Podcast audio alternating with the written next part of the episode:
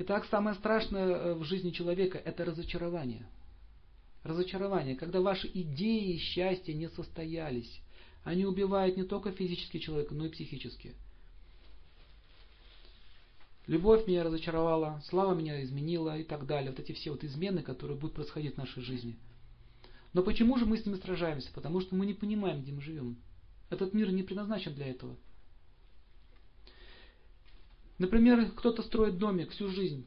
Всю жизнь он положил на свой домик. У него была своя мечта, что здесь будут жить мои родственники, мои деточки.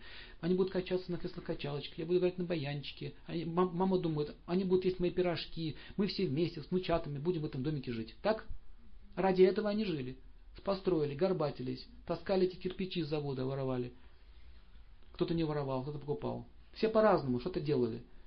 А он говорит, ты знаешь, мама, не люблю твои пирожки. И не хочу я вообще здесь жить, в этой деревне. Все. Удар.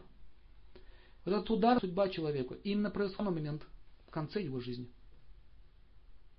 Страшная вещь. Цель, например, деньги.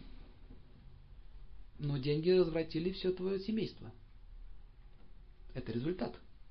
То, что ты хотел, то ты получил. Деньги получил, но отношений нет. Цель – спасти нацию. Отдать это за, за это свою жизнь. Но нация тебя забыла, немощного и старого. Моя бабушка продала все свои ордена.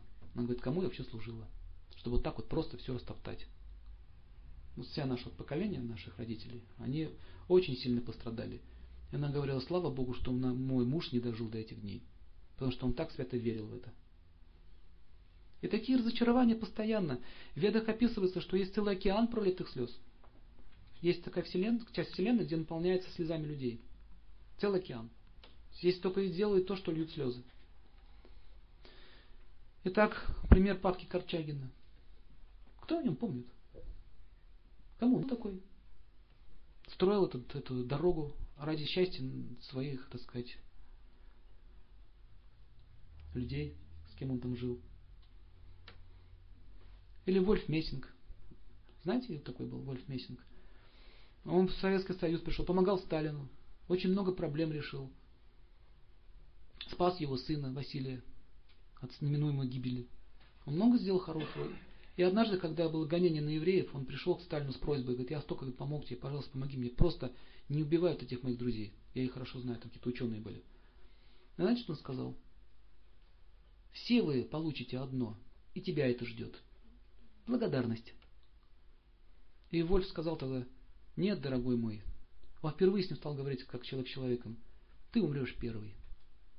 Ты что хочешь сказать? Ты знаешь дату моей смерти? Знаю. Дату твоей смерти. И я знаю точно, что я умру после тебя.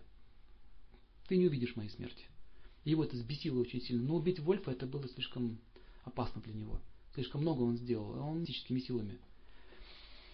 Таким образом, э, он просил одно, когда умер Сталин, он попросил у Хрущева, пожалуйста, просто оставьте меня в покое, оставьте меня все в я просто хочу быть человеком. Он был очень разочарован. Он говорит, зачем мне вообще Бог дал этот дар? Я так страдал, я не имел счастья. Ванга тоже сильно страдала. Но, но она была верующим человеком, в отличие от Вольфа. Он немножко так с Богом у него были конфликты.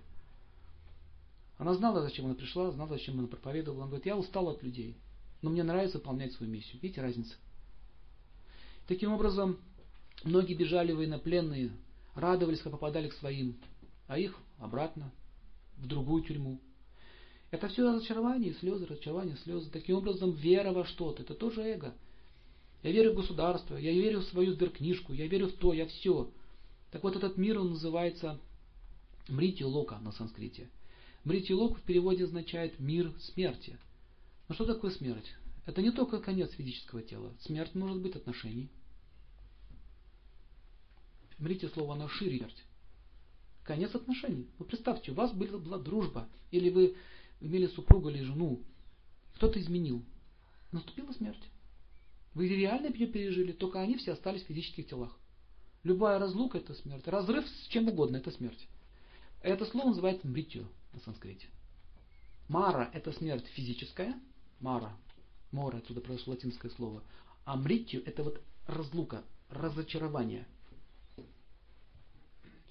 В общем, крушение различных планов и надежд.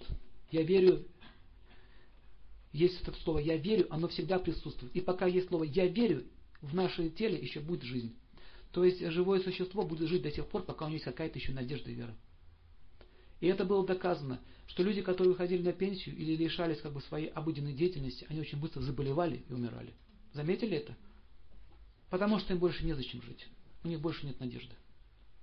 Поэтому наш э, внутренний мир очень сильно влияет на вашу судьбу. Как ваша судьба пойдет, по каким путям она пойдет, мы ее выбираем. Но почему же, спрашивается, гороскоп существует? Просто Бог знает, по какому пути вы пойдете.